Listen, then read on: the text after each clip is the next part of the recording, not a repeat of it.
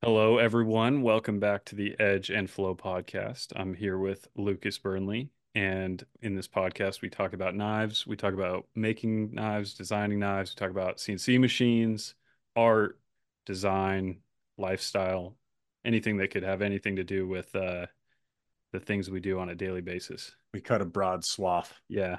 Yeah. That's for sure. How's it going, man? It's going good. Uh, we were briefly going to dive into something before we started recording, which is simply described as a rat's nest. And both of us had a week of uh, rat's nest, or at least a day. Uh, so I like ahead. basically just skid into my chair as we were starting to, you know, record. Let's I am. I'm very elevated right now. Dude, it's just one of those days. I got up super early and went straight into CAD because I ran into a mistake last night. Blew my bedtime. I know this is like it's going deep. Uh decided to just stop while I was ahead. Got up this morning. And I've basically spent the day chasing that problem and trying to figure it out. I've sent you two messages. Um, in the middle of that, I had to take my truck into the shop, and this is a new one on me. I jump started it a while back and apparently blew out a steering sensor. Mm, I'm trying to sell my truck, and right now I'm very mad. It's mm. like just like one of these like cascading. the cold like- weather kill the battery, or Yeah, so I'd I'd never seen this, but cold weather killed the battery. It was starting super weak. Finally died. Jump started it. Okay. Drove it. Didn't charge. Had to jump it again. What the tech thinks is that that second jump on a fully dead battery basically just like blasts through no resistance and is able to fry this sensor. He's like, we don't know why it happens. It doesn't happen all the time, but it happens enough that we we thought that this might be what it is. they've noticed it. Yeah. Yeah, It's he's like we've jumped start we've jumped cars on the lot before and had it happen and we don't know if it was the if the the customer had done it before or if we did it right then. He's like, but basically a thousand dollar fix. Yeah. Yeah, just enough to be like, Is it is it the clocking sensor on the steering It- wheel? it I don't even he didn't even say so I don't uh Oh. angle Ang- like yeah so basically like a like a clocking I replaced uh, that on my old Wrangler. I had to do that. ah dude very Yeah. frustrating Yeah. Um, I just want this truck gone now I'm very Yeah. mad because I love it and so it's Yeah. like a double double whammy yeah. Yeah. um yeah and we get to pick the kids up from school early today because of inclement weather so it's just one of those like Yeah. can't quite get my footing yeah. Yeah. Yeah. I know. what about mean. you Uh, well, I replaced the battery in my Jeep this week. And that was part of my rat's nest. Same same situation. Especially it's a diesel and a diesel in minus five degrees. Uh, the Mm. battery's already on its like heels, and then it, it just wasn't able to turn a, a diesel engine over anymore. And it was only a two month old battery, uh, because I had a same exact thing that you just described, which is that the only issue I've had with my Jeep is there was one wire that got burnt on the exhaust because it was just allowed to be too close when they built the thing. And so Mm. now it's fixed, but when that happened, it killed the battery down to zero voltage. And then when we jump started it, this was months a couple months ago, when we jump started it, it started to fry some stuff. And so it went to the dealership, blah blah blah. So I can relate to you, in other words. But they It's put the a new- exact same. That sounds like the Yeah. exact same thing. they put a new battery in it two months ago and they they at that time didn't realize that it, that it was there was a parasitic short that was killing the Mhm. battery so the other battery got sent to zero voltage like twice after that and then they fixed the wire so i had this like limp battery for the last two months and the cold weather knocked it out so i bought like a high end like yellow top optima battery and yeah that was my week so that's funny that we had a, a battery Oh, rat's You know what's funny is that, like, did you ever wrench on your cars when you were younger? Did you have cars? Like, did you drive old cars? Uh, I had a 1982 Trans Am that I did Yeah. some wrenching on. Yeah. You're like, for probably the first 10 years of vehicle ownership, like, I never went to a mechanic. I did everything Mm-hmm. myself. And like ridiculous things like, oh, I've got a Honda Civic and I'm going to replace the subframe and like crazy, like just like crazy things, like no, hmm. you know, I mean, like little things like changing timing belts and doing all of that. At this point, I don't do it. Don't have the space to do it.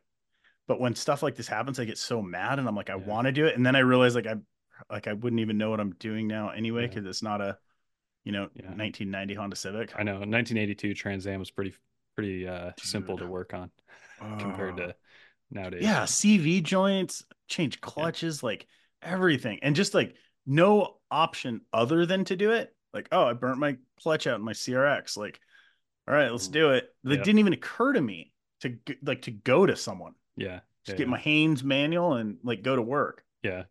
No kidding. We keep having these conversations around like shop space. We get like almost two feet of snow in like a day.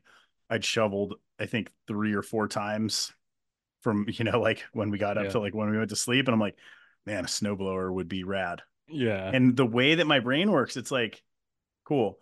If you add another thousand square foot building, like then you can have a snowblower. And I'm like, we need a new, we need a new house. Like, yeah. I want because I want to keep this truck and I want a snowblower. So let's Yeah. move. It's, it's a slippery slope. It is. It is. Yeah, we got not that much snow because we're super low elevation for Idaho where we're at, and but we still got like a total of pushing I don't know ten inches. That's real. Yeah, Same storm. yeah, yeah. It We're getting- we're the blanketed the, same whole storms. northwest. I mean, everywhere is uh, socked in. But yeah, sc- snow days for for days. Hmm. But that brings me uh, to another topic, which it is something that distracted me majorly today. And that is, I met the landlord and signed the lease on the new shop space. So, Boom. yeah, Congratulations. thank you. This is major. Yeah, it should help. Should help. Slightly. Yeah, it's it's gonna be it's gonna be a little bit different moving forward. I think. So what are we talking about? What is the current square footage that you have? Uh, three hundred current, three thousand upgrade. 10x gain. yeah, yeah. Not Yeah. bad.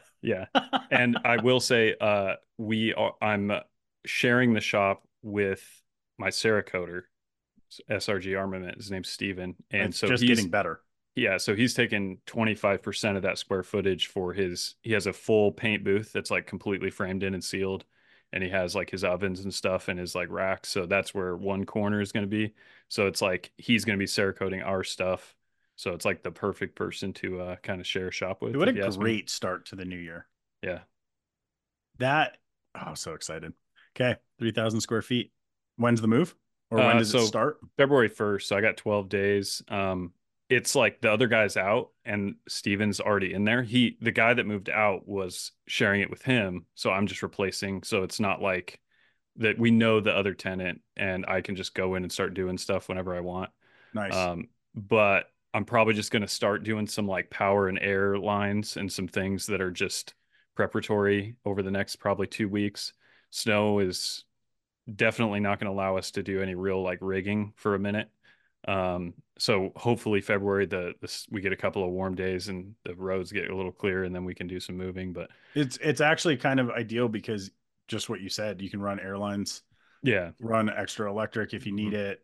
Yeah, That is the stuff that a lot of times gets put off for the sake of urgency. yeah, Yeah. So, and that's Yeah. nice inside work.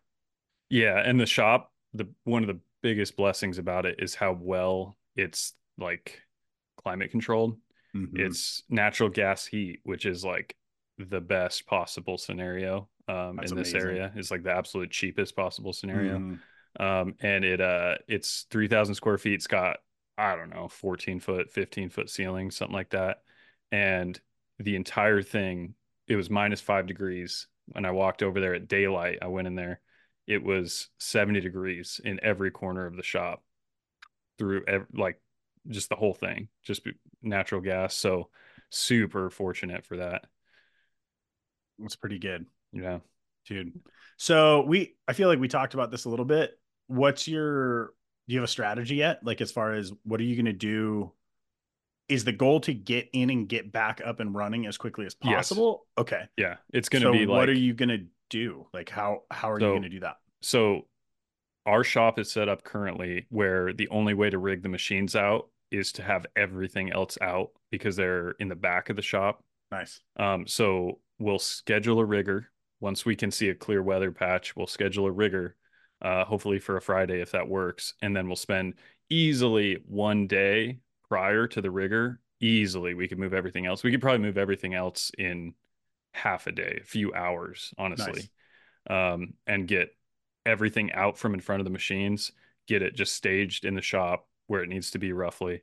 And then machines go back, power should hook up within a matter of hours because the panel, it's the machine's going to sit right in front of the panel, three phase power. So we'll hook it up. Um, I think we, I'm pretty optimistic we won't even lose like a whole entire week. Like we'll be able to phase in at least parts of production obviously there's going to be tons of squeaky wheels all over the place for like sure. at least a couple months in terms of fully optimizing but um, there's not a lot to do to get at least the important things going so are you going to um, recreate your shop in the shop it is a little bit that way yeah. actually um, so the it's I think I said before it's it's got a bunch of uh, posts in it. It's like it's got beams with like wood mm-hmm. posts coming down. So there's a, a section that's going to be the machine shop. And so the sh- machine shop is going to be the current footprint of my current entire shop. So oh, the mach- wow. machine shop is dedicated and the orientation of it is going to be the same as what it is right now, except there will now be a space for a third machine eventually. Right. So that'll be allocated. And then the dirty room is going to be removed from that area and placed in a separate bay. So we're going to compress everything to the minimum square footage we can possibly use and yep. still have the expandability where necessary. So we're we're basically going to be in the corner is how it's going to look. That's ideal though because then your mach- your machines are where they need to be and you just remove things as you gain efficiency yeah. and new machines. Yeah. Yeah. So, yeah, there's it the scalability I know ever it, I know it's like easy to use up more square footage than you initially think, but mm-hmm.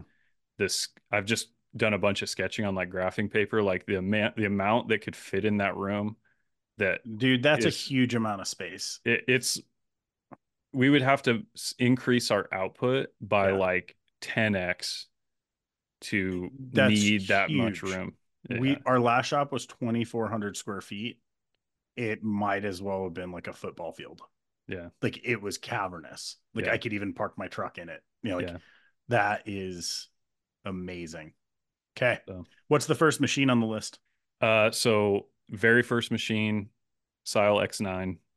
Okay. Um, I'm gonna have to get settled into the shop, get some. Uh, ultimately, I'm I, I want to see how this LT5 launches. That's that's kind of an X factor of like what mm-hmm. the next moves are. Uh, I want to get a bow on that before we consider like a PO for a machine. But the X9, uh, it's starting to feel pretty urgent actually. Um, so I think uh, pretty soon I'll try to think about going that direction. Reach out to Titan. Yeah, right. It's pretty nice. You forget, like with social media, like watching him post in the Syil group on Facebook, it, it really is one degree of separation. Yeah, yeah. Whether the answer or not is like a thing, but he's actively hustling, like getting those machines up and running. Yeah, yeah. So that's pretty cool. You can like yeah. open up a door. The X factor is that the X9 is a new machine mm-hmm. and they have not been delivered to the US yet or anywhere right. in the world, I don't think. So that's the X factor here is that's the machine I want and I don't know when I can get one. So I need to start that conversation. But yeah, might as well. Yeah. Um so does that mean like at this point, I guess you like who you bought the Syil from round one is no longer the contact point, probably. Uh yeah. so the guy? Wesley is the guy mm-hmm. down in Houston um, I talked to a sales guy um, named Jeff. I'm not. Sh- I haven't. I haven't reached out to Jeff, but I know Wesley Wang. He's the guy that is in Houston that kind of runs like U.S. operations for Syil. Okay. He, I know, is working with Titan, so he's still the guy, and I can still reach out to him at least. But yeah, I need to rekindle that, and possibly now that the shop is set in stone, this uh, this ball might start to roll. Um, but yeah, that'd be cool. Super exciting. Yeah, yeah, and then we talked about it on the phone earlier today, but it's it's ironic because you mentioned it in the last episode. I've been like allergic to the idea of ever owning a water jet. Um, Mm-hmm. I'm becoming less allergic really quickly. Mm-hmm. So that's definitely very far in second place behind having another mill, but it's definitely on the radar. So Yeah, we'll but I don't. I don't. Uh, as a need, it's far behind because you have a resource to do it, hmm but the resource bothers you. Yeah. It, It's it- well, like it's paying rent versus paying a mortgage. Exactly. It's They both work. They both work. And and at Yeah. the end of the day, like depending on what you do with the rest of your money, it doesn't matter. You're using someone else's resource. Yeah. But like psychologically, I think it comes into play. Yeah. Yeah. Yeah. The um I have a quality water water jet resource. Uh like you said, it's not it's not like bringing it in house would change anything in our process. It's just if we do enough product, the tipping point gets far enough economically that you it's just basic math. The would X that necessitate another employee or would the two of you guys be able to handle i mean again now you have increased output so it starts Yeah. to be kind of chicken or the egg yeah. So we'll have to have at least part-time help pretty soon. yeah um, because we haven't been able, we've been kind of limping with only just him and I, with Dalton and I, because we just physically have that much space. Um, Mhm. so now, I mean, basically the three like key directions are, like I said, the new mill, some part-time help, part-time help, and the water jet. That's what's like on my radar. But the I'd say the water jet's distant, and the other two are like yeah I would say starting to become more immediate. Exciting i think i don't remember if we talked about this or not but i think i'm going to use i think i'm going to use a syil as a dopamine reward which sounds Okay. crazy Okay. but basically that will be my reward for streamlining a new in-house model. I think that's pretty reasonable. Mhm. My Haas is a 2007. I'm I like I run into limitations at this point when I'm building folders with like, you know, I've got 10 tools and a Mhm. 6000 RPM spindle. Like I can do everything I need to do, but I look and I'm like, it'd be cool to have more tools, you know, and Yeah. a little I actually don't need as big of a work envelope. We were going over sizes on them and it's like dude, the X5 is basically I think you compared it to like a refrigerator, like a narrow refrigerator. It's 39 inches wide, which That's is basically three feet. Yeah. Three feet. Yeah. I think in the space of my Haas, which is a TM1P, I think I could almost fit an X5 and an X7, which that ultimately like seeing seeing how you're running two spindles now really kind of opened my eyes to the efficiency around that. And I was always like, eh, one is good. Like, and but it was never numbers based. Mhm. And even at this point, like even if I still stay in like a little bit more of like a prototype, like slash like sprint run kind of mode, I think two spindles is a really good Yeah. plan. So Yeah. I think Yeah. that's it. And it gives me something else to like learn, Yeah. Yeah. focus on, you know. For sure. For sure. Yeah. No, they're they're great. I've had good luck. doing it. Speaking of which, uh we're at next stage. So for CAD, Mhm. I have completed my project. I'm going to ask you to review it basically. I want to go over it and make sure that I didn't create any like hidden fatal flaws. Mhm. Uh which is basically what I thought I did and spent today and yesterday trying to solve. Um I still have one thing. It's weird. It's like all of a sudden one of the component drawings is detached. So when I Mhm. save my assembly file, it's not updating my Mm. scale file. Mm. So I'm going to pull on you for that. Okay. But what that means is I need to know what the next step is. Like I know what it would I know where I would go working Rhino in my current process. But I don't know where to go fusion Mhm. to fixture to Pierson. Yeah. Like it's Yeah. all new to me. Well, the Pierson Syil formula is my favorite. Yeah. It's a good combo. That's the double. Yeah. Okay. Wait, is there a third tool in there that's really important? So you have Pierson. What's the what's your tooling plate? Uh, I don't use one anymore. Like You on don't the use si- one anymore? Here, here's Okay. here's the I will say this big catch on the Syil. The uh like Saunders style plates and Yeah. like real low slung fixtures. Um, Mhm. so if like it's not a vice or if it's not a Pierson, Mhm. the machine like can't reach the table. It's the minimum dimension between where the spindle can go and the table is like six and a half inches. Oh, And on a interesting. and on a BT30 uh holder, they're not generally very long. And like if you put like a fixture plate on there and you just put like a pallet like straight on the table, it just Mhm. without like some real long reach holders, they it won't reach. You won't be able to do it. That's wild. Yeah. But I mean, if you had, if you, you, so you don't use the Saunders plate as a base for your Pierson. So I still have my plate for I did buy a Saunders plate for the Syil kind of without realizing the situation and the Pierson mounts directly to it and that is handy but But the not necessary. the one downside to a plate especially an aluminum plate on steel is you're going to rust the table. Like the table is going to degrade because of the plate being on it. Yeah. and sometimes that's a sacrifice you're willing to make. If i'm not using the plate for any reason th- then i'm not going to like damage my table for just to have it there. Yeah. so i removed it and put the pierson straight on the table which with a Syil like I i pretty much skip the plate like pretty much in all cases Yeah, that makes sense. yeah I was, I was trying to make a comparison between like the tr- tool trifecta, Mm, which Yeah. was the bandsaw, drill press, and belt Mhm. sander. And Mhm. so maybe yours is the Syil, the Pierson, Syil and the Pierson Saunders. yeah yeah no i still But- use but Saunders, I, I love Saunders stuff. What I did is you can either make a Pierson pallet that has the Saunders hole pattern, Mhm. or you can mount what I did was mount Saunders like uh they sell like a it's a pallet that mimics a plate, sort of. Mhm. Or you could buy one of their smaller plates and mount it on the Pierson.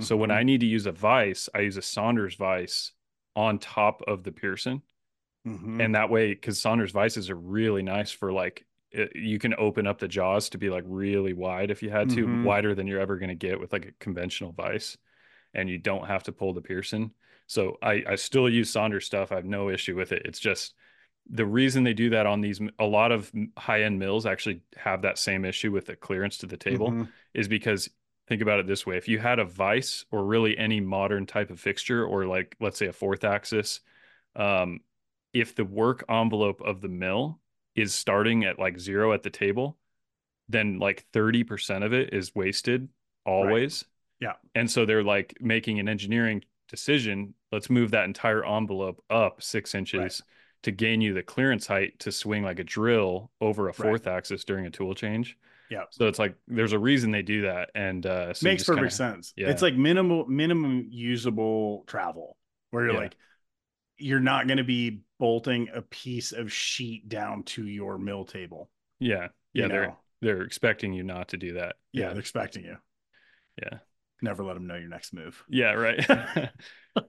but I did buy a couple of long reach holders for like weird situations, uh, Nice. just in case, and you can do that. But like the longer the reach, the more the run out, the less the rigidity. Like it's not the ideal Not the uh, ideal. situation. Are remind me of this. Are they it's all BT30? Your your X7's BT30?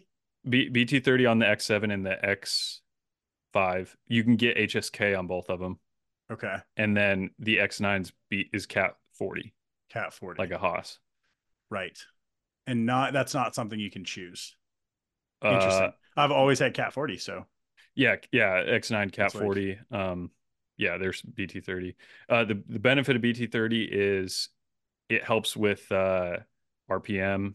Um, you, you can get a lot of RPM, and this the motor can stop it faster. It's right. it's not just the holder; it's like the entire rotating mass is less. Yeah, So usually the faster, like if you look at the Haas, um, what are they called? Uh, DM and uh, the DTs the DT are yeah. BT30, and then you look at the like Speedios. A lot of them Mhm. are BT30 because they're trying to be fast. right. So it's it's not all bad that it's small. Yeah, Um, I have zero problem with it. Um, Yeah. Again, like looking at like OMs and stuff like that. I mean, Yeah.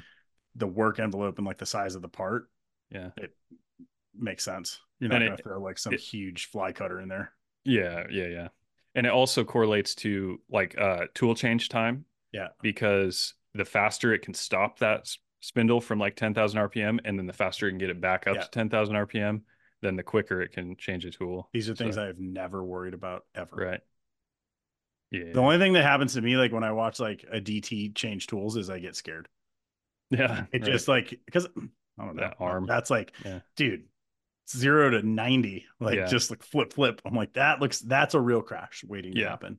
And I will say, from what I've seen, the syils are not on the level of the DT and DMs for Yeah. tool change speed. That's easily the biggest, I would say, differential where Haas wins. If Yep. you're getting one of Haas's like fast, fast machines, Right, they're faster. they're faster. Yeah. But Did I send you that last? Did I send you that last DT that popped up at auction? Mm-mm. No, Maybe you did. might have been know. holding off. They, there's been like some good machines kind of like popping up. I watch a few. I have a few sites where I'm just on their mailing list, and every once in a while, it's like you know shop closure. Like here's Mhm. this floor of you know there's three DTs and a Yeah. and a super mini mill or whatever. Yeah. Yeah. It's, like, if I if I was going to get a Haas, I'd be pretty tempted by the DM. Yeah. Yeah. Yeah, they're pretty Still sweet. doesn't answer my question. What comes next? What's my next step? Oh, your next step. Oh. yeah. Uh dude, you That was gotta a good tangent. you you have a Pierson. You I have a Pierson. You have a CNC mill.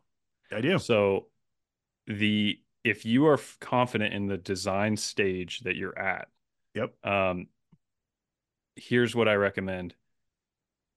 Fusion has the tendency to be a little bit unstable because it's parametric model, which means like if you have a knife blade or a knife scale that is like that was designed in Fusion, you have like all the sketches and elements and chamfers and fillets and radii and like Mhm. all this stuff.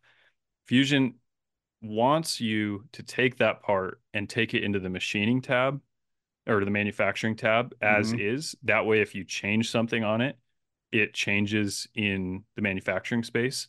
Right. This scares me. So, what I prefer is to export the solid when you're when you're very happy with the completion of the design. You export the well, I would probably build the fixture first. Then I would export the solid of the fixture and the solid of the parts as like a step file. And then I would re-upload them so that they are stripped of the timeline and they're just literally like volumes in in the program. And so they'd be exactly what you designed, but without the tree. And the reason for that is if there's any sensitivity with Fusion about an update or like a sketch breaking, those it's never going to happen to your manufacturing stuff. Okay. And then Just that like way, a layer of security. yeah, a layer. It's a layer of security and stability. And the other benefit is when you export those, go ahead and create a Dropbox folder and throw all your parts. Oh no, dude. Okay, we're on Zoom for the first time, and it tells me running out of time because I don't have an upgraded Pro account. Um, interesting. This was We- a test. We've been having a bunch of problems with our our other uh pod catcher. Is it a podcast? Yeah. it's called. But Yeah. So it says we're running out of time. Um, oh, it's ten minutes. So how how far into this are we? I don't know. Ooh, there's Doesn't- another one. doesn't say. It doesn't say. Okay, We don't we know got how ten- long we've been talking. we got ten more minutes, and then we'll have to just re-record another one, I guess. Yeah. At least now, at least now we know. Okay. No, uh, we'll upgrade it before next week. Sounds good. anyway, when you export your steps, your step files are parasolids of the parts and the fixture. Okay. Save them and just throw them in a like a catch-all Dropbox folder. Yep. And the reason is is that insurance policy of Right.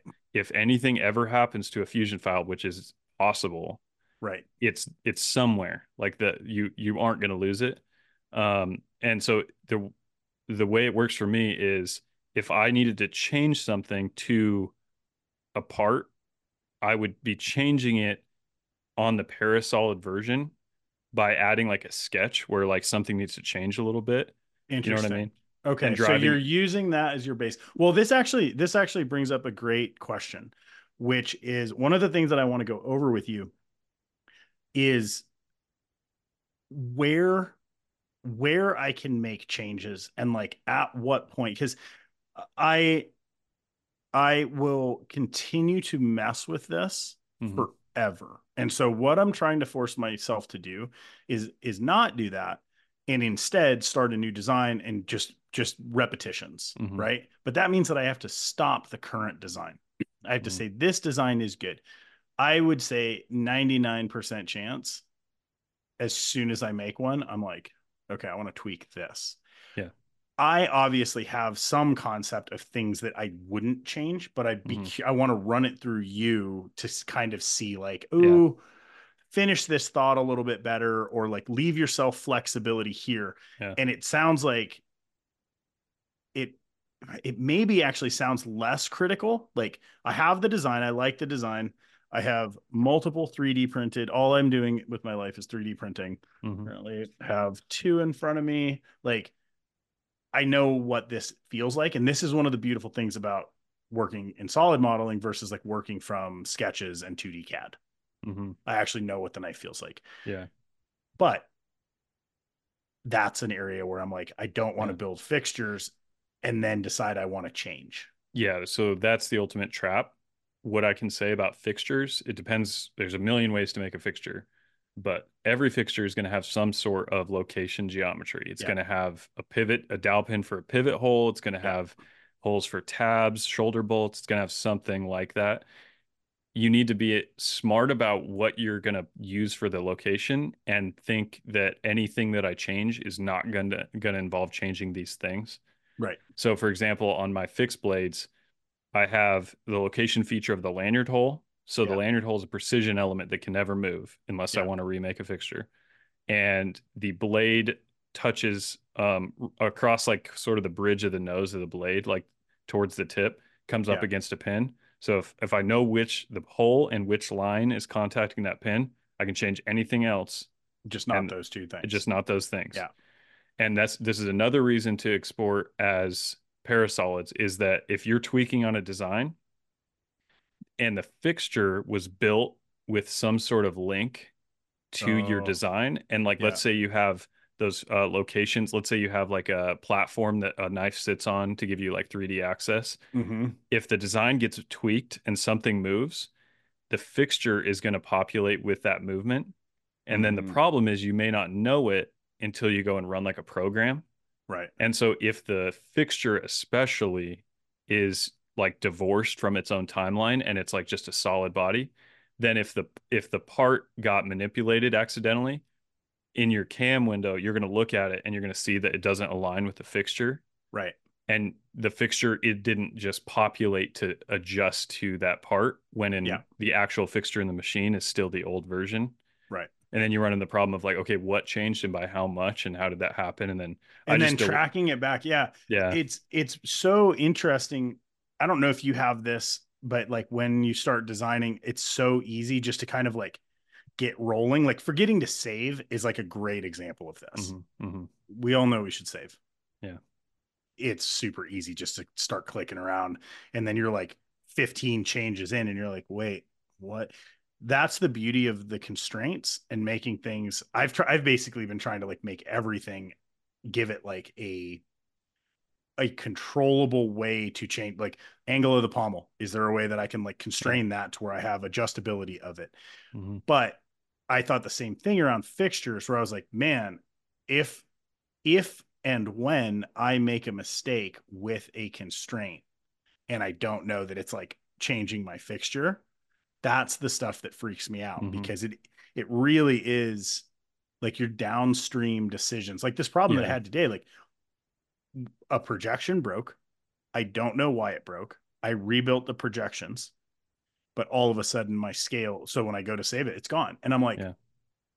i i've spent four hours trying to figure it out. I worked through a bunch of it but that stuff freaks me out. And as you're into a real project like that gets scary to Yeah, me yeah.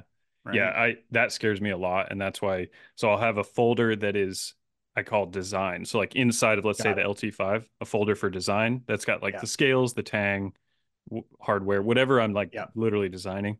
Then I have a, a folder called fixture build. Yeah. Which is I'm going to put that part on a Pierson palette and I'm going to design the Pierson palette with constraints that are projected from the designed parts Mhm. and that's obviously necessary because you need to have all your location features you need to have clearances those are kind of designed in in unison to like so that the part makes sense on the fixture and vice versa. And I then I cam the fixture like in the manufacturing space based on that assembly. I make the fixture based on that. And around the time that I'm making it, before or right after, that's when I export that fixture. And then I have a new window, which is like the actual manufacturing setup window where the only parts that are in there are ones that were those exported parts.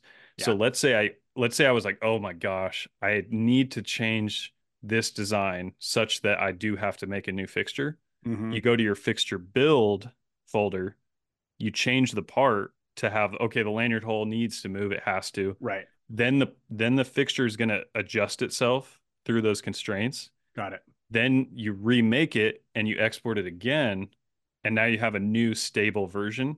Yeah. But the the version that is that you're using to manufacture is never linked to the design. I I do something similar with my current process, which is like I have whatever model like you go in and it's tuna. There's a file that is basically that entire design, all of the sketches, like my background canvas, like here is the design. Okay. Then I have a separate machining, you know, file basically. Mm-hmm. In there, I have the the details that allow it to be machined with whatever fixturing I'm using. And like right now, like I, I consider it like prototype level. So I use a lot of tabs and I mm-hmm. use some like lollipops and indexing pins, right? And like shoulder bolts and stuff. Mm-hmm. But none of it was made, none of it has been done to be like making multiples. And even in the time that I've done that, like there's there's jobs where I look at I'm like, I could do this more accurately. I know I could. I just haven't built the next fixture. And so mm-hmm. as, as I'm switching complete like systems, I was like, okay, here's the things that I can see that make sense. But I just realized like machining practices and like file practices, is so deep. Mm-hmm. It's like, yeah. and I mean, this is like prime. Like, don't do this stuff by yourself. I mean, like, obviously, everyone has to do some stuff by themselves, but like, if you have a resource that you can pull yeah. on and learn faster and shorten your curve, do it. Yeah. Process right? reliability from the get go. Yeah. We have less than a minute. Okay. So let's wrap this up right now and let's just re record. So it. splice. Yep. All right. We're back. Sorry, guys. Nice. Smooth. Yeah. Trying to do our free trial uh, parasitic um, business practice here. We should probably pay for the services we're using. Yeah, finding it to work very well though. I yeah. I don't know if it's on your end. Like the app, the audio actually sounds better. It does. Yeah. So far, you guys, my dad's podcast, they started using Zoom, and now we're starting to use it. I think it's better than Riverside, which surprises me, but mm-hmm. here we mm-hmm. are. Here we are. All right. So we were talking machining practices. Next step for this Kihon fixed blade project. So basically next step ultimately is is to start to design fixturing it's like file management and fixturing is that kind of where mm-hmm. you would go mm-hmm. so you create like okay putting a pin in it so at that point do you never go back to your like origin files to make changes to the design and if you do, is the uh, that maybe doesn't work. Is is the other file connected like you would with like your component files currently? So, like I said, you, with you have your design files in a design folder. You have your fixture build folder. So mm-hmm. those are going to be linked, and they're going to okay. be that all the trees are going to be there, all the timelines. So you're going to design the part and the fixture sort of going back and forth because to me like a part should be designed in a way that it goes on a fixture well and sometimes right. you need to see it on a fixture to understand like oh i need a tab right here. Uh, it's going to make more sense if this chamfer is this deep or whatever. Um, so design the fixture and the part sort of like in parallel once you get to like that 99% range of completion. And then after you're very confident that you're that this is going to work and confident enough that you're going to actually machine this fixture that is when you kind of put the line in the sand of like, I'm done changing this design. And then obviously you're gonna have to come back. But the ideal situation is that the changes you have to make Mhm. can be done in cam only on got it. these separate files. If it's so dramatic that it's like I have to go all the way back to the top, that sucks. But such is the nature of like building fixtures. Well, and, and part of this, part of this is new process. I don't think will require as many iterations. Mhm. That is huge. So in my brain, I'm like, yeah, but I have to tweak this and like I have to go make changes. Like that seems cumbersome to like go these steps. But in reality, it's not because I'm already so much further down the, the design process than I was before. I like the previous way I did CAD and CAM felt like an extension of hand making to me. Mhm. Um, and and at best, I was going and like laser cutting profiles, which even that, like even as recently, like the first turn, uh, kind of design files I was doing, I was I was just laser cutting those because I hadn't figured out the solid modeling yet. Mhm. By the end of that, it started to like click a little bit. Mhm. Yeah. Um, so inside, okay, so basically we set that up, and then like I guess Pierson Palette probably has like you can just like upload a file probably. Yeah, that, go to right? Pierson's website, go to support, and then scroll down to downloads Okay. and download the whatever Pierson MPS is what we have. Yeah. And it's going to come in with both palette sizes that they offer, the big one and the small one. Oh, cool. And so whichever one you're not using, just delete it. yeah. And then keep that, like I said, in the fixture build folder and start modifying it directly. And then every time I need to do this again on something else, I just re-download it and put it in the new one. So it's like I In the don't have. Right. some I don't have like some main source file. I would I would try to avoid having over connected files like Yeah. you know what I mean? Like the spider web should be as simple and linear as possible, not like a giant If it makes sense. Yeah. Yeah. It's funny. It's still doing this now, like process wise, a lot of it feels like hand making a knife Mhm. to me. Like the way, like I go from a sketch, I'm doing like I extrude my tang. Like it's like you are getting to a shape and then you're modifying materials. Mhm. It's just a different way of looking at it. The other thing that I'm seeing that it's really opening up is I love to do variations on models. This becomes like a very fun way to do that. Like Mhm. I love doing different blade shapes. I love Yeah. doing different like handle, you know, textures and profiles and stuff. The ability to like just take a drawing and start tweaking on the thing that already exists Mhm. is pretty fun. Yeah. Yeah. Um, That's but I am bogged down. I am bogged down in the details, and this this is like an ADHD thing. Realizing it now, where I always would struggle like with change. So like changing to a new system, my brain just like overloads because I look at like every possible potentiality and try to like solve all the problems, and I'm it's like little tiny details will just fully roadblock me. Mm. And so that idea of like, well, okay, so I have this.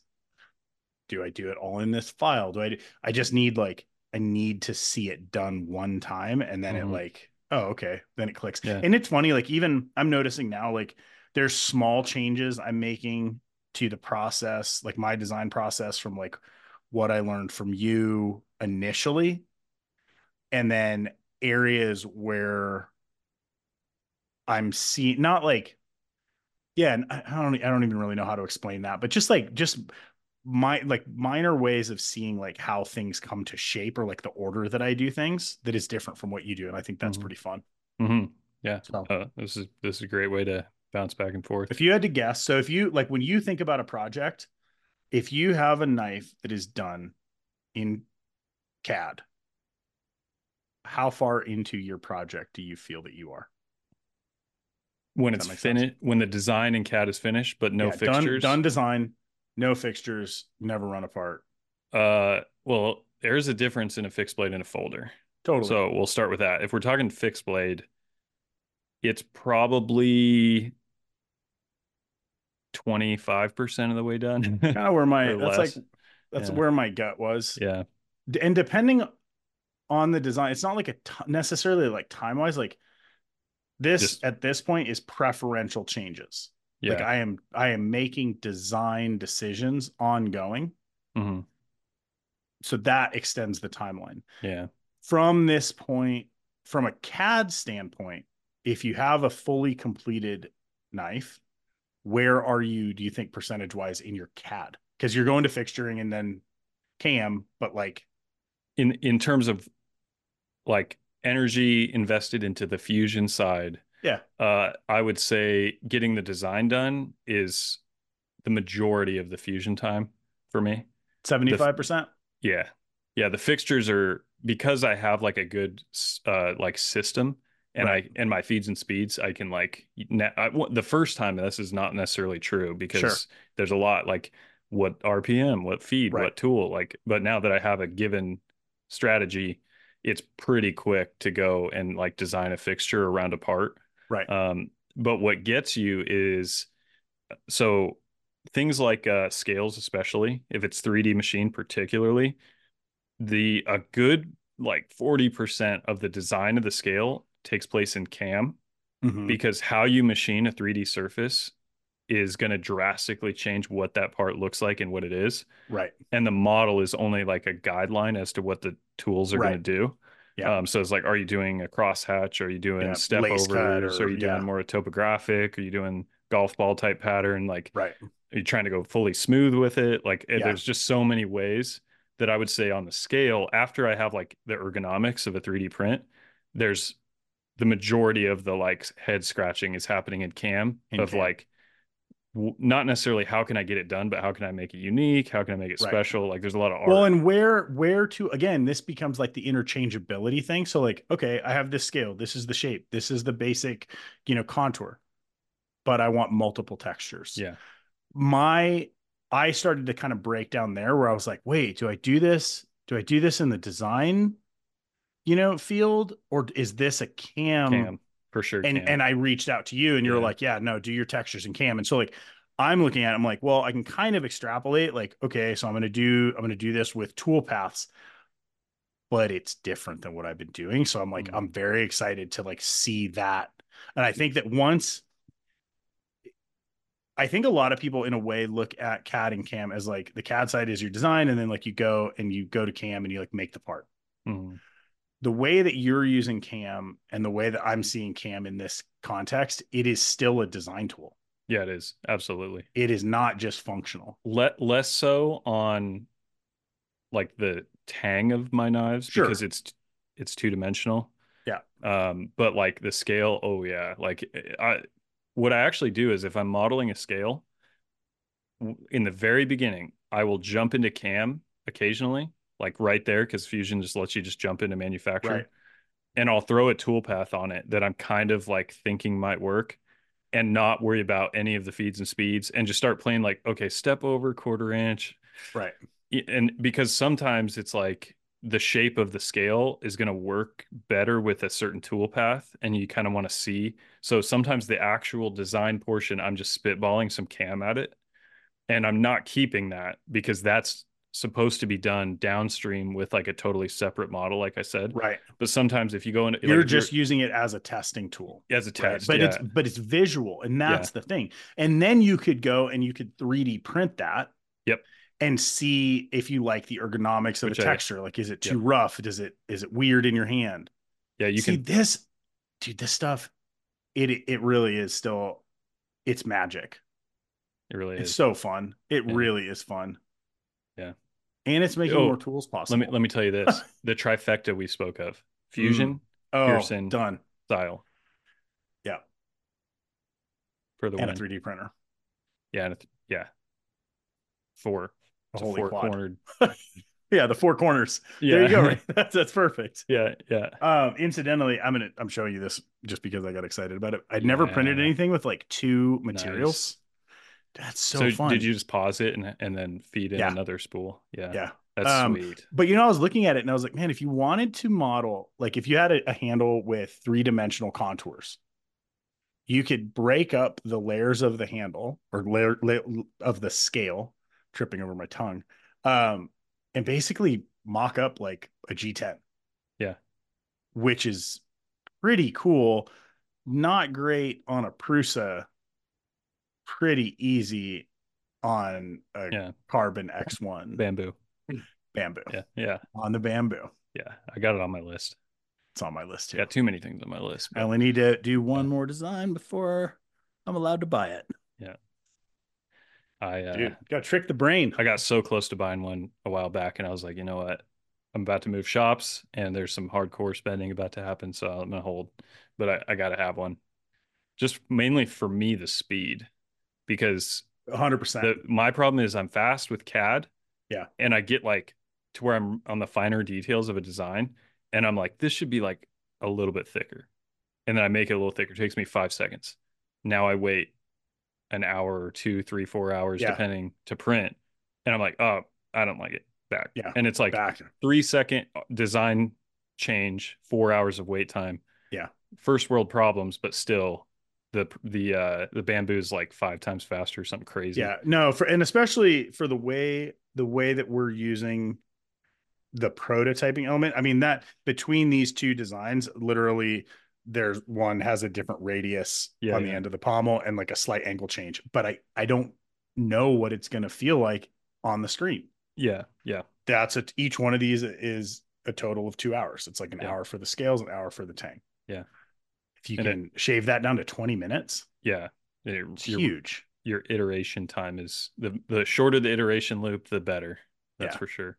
And the 3D printer is the main part of that. So yeah, I gotta get one. I gotta show you something though. Lay it on me. Speaking of scales that I spent forever designing, probably the most intensive design for ergonomics I've ever gotten into. This LT5 3D printed scales. I'm holding it up. Sorry, it's not a video. I know, guys. It's We're got working bevel- on it. It's got a bevel grind on it.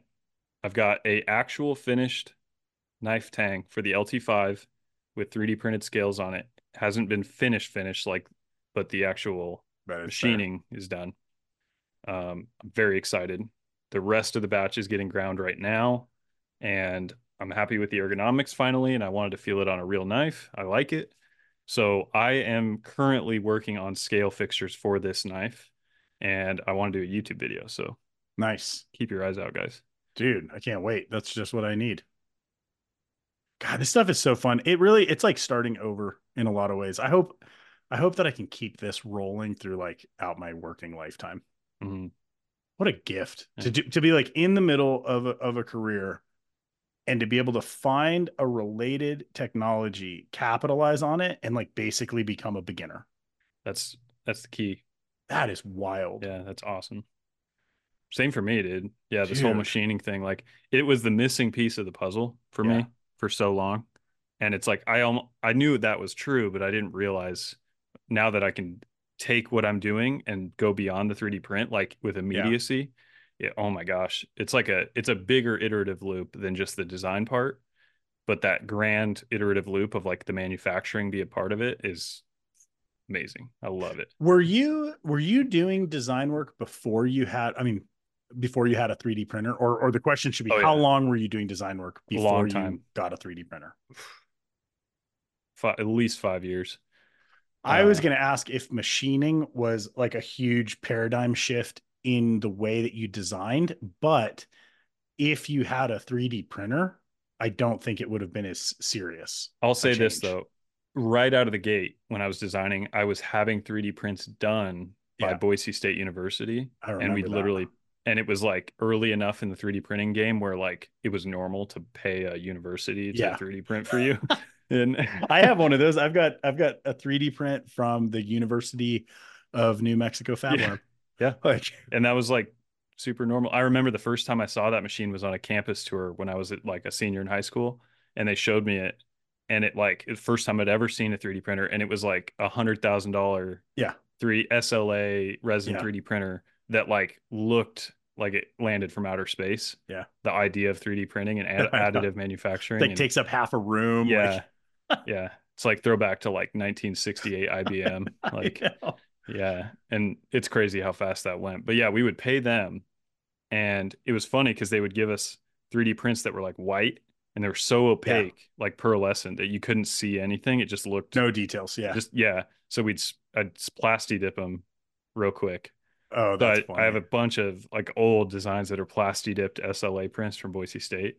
So that was the original, but the the iterative loop on that is trash because it's like send it off, pay like two hundred dollars, Yeah. and have to eight days later you're like, oh sweet, uh, well that kind of sucks. I'm kind of broke. Do I want to pay two hundred dollars Yeah. again? Like for another rapid prototype, Yeah, yeah. So quote unquote.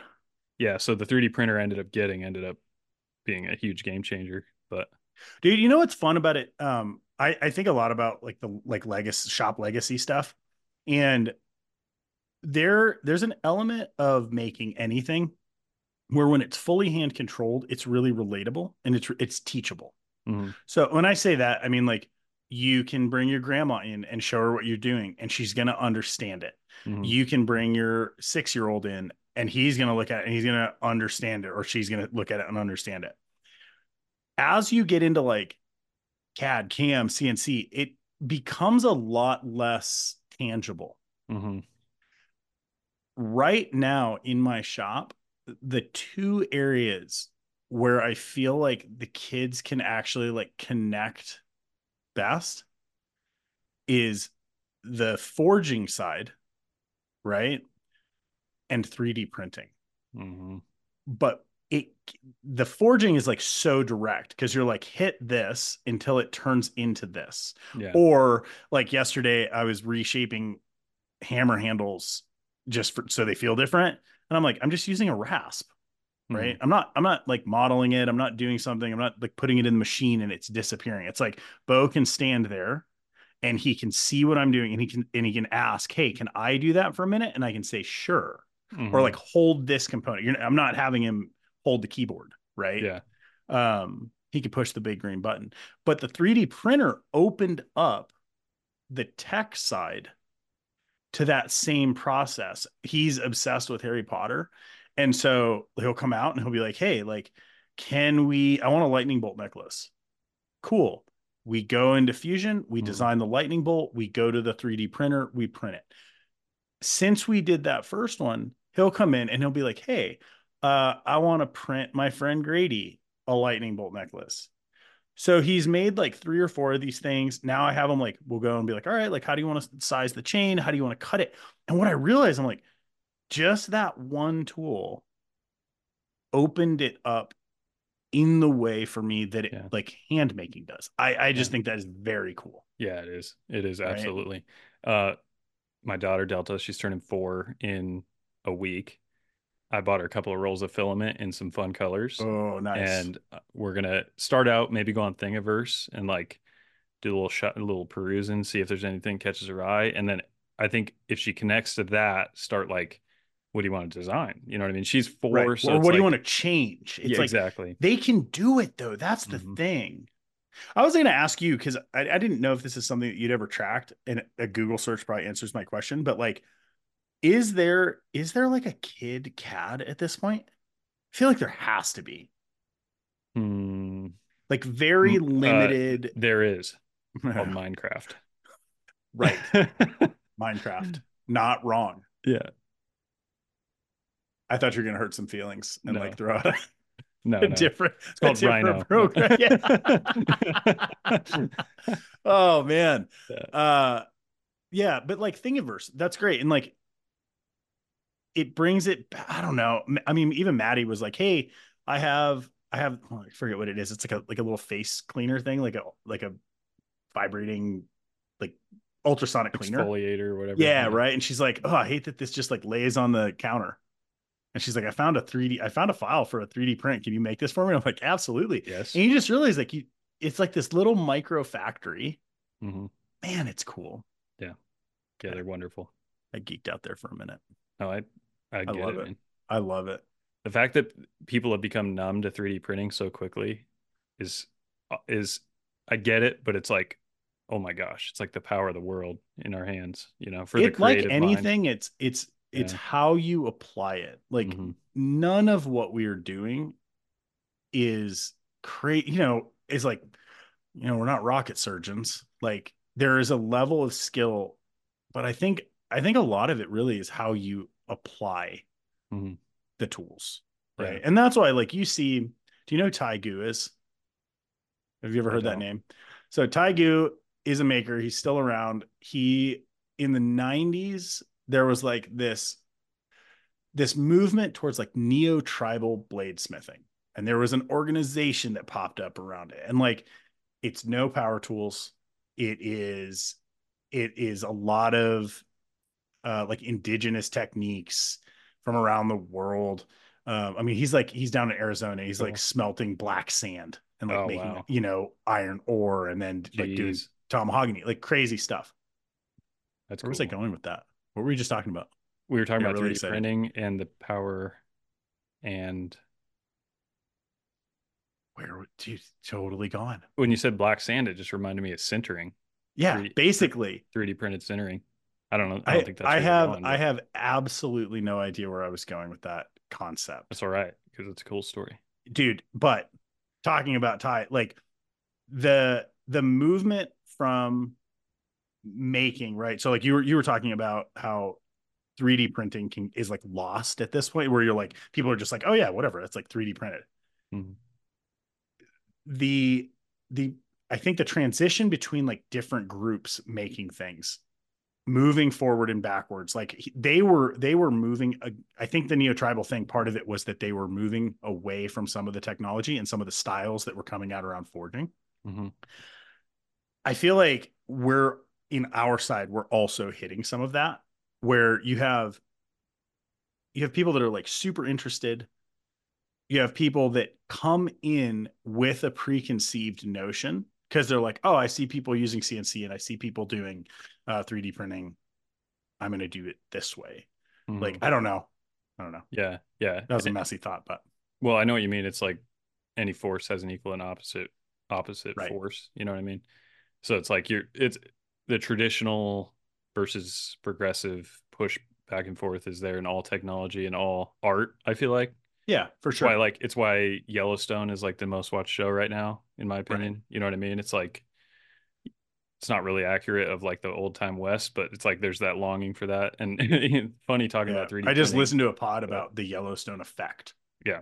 in montana Oh, my dad talks about it all the time because all of his friends are ranchers. He's a saddle maker. All of his friends are like bit and spur makers. They all like everybody just became like overwhelmed with like new new, interest from new money orders Yeah, new from people with literal new money that are like, you know, let's get all cowboy. So it's big. It's big. so Yeah. interesting man Yeah. Yeah. oh bugs me so much that i i had i was going somewhere with it and literally just like vapor anyway such is life Yeah, that's how it goes. It's what right. else Um, I don't know how where we're at, but I think we're at an hour. i don't know either man yeah. that was a fun one it we've been having problems with video it's actually really nice just to be able to see like an unfrozen Yeah. video with like properly timed facial responses Yeah, I feel like this has improved the the feel, the, agreed the ability to just talk. So I hope you guys uh, kind of picked up on that. But we will continue to use Zoom. And sorry for uh, Riverside, but maybe it's not the way. Is what it is. sorry Yeah. whatever So all right appreciate appreciate you guys on Patreon, as always. thank you Thanks for continuing. Thanks for all the rest of you listeners. Thanks for coming back, hopefully every week, and uh, listen to us BS a little bit. send us questions Yeah. give us topics Mhm. Let us know if there's anybody that you want us to interview Mhm. anything Sounds great. go make some stuff Peace. later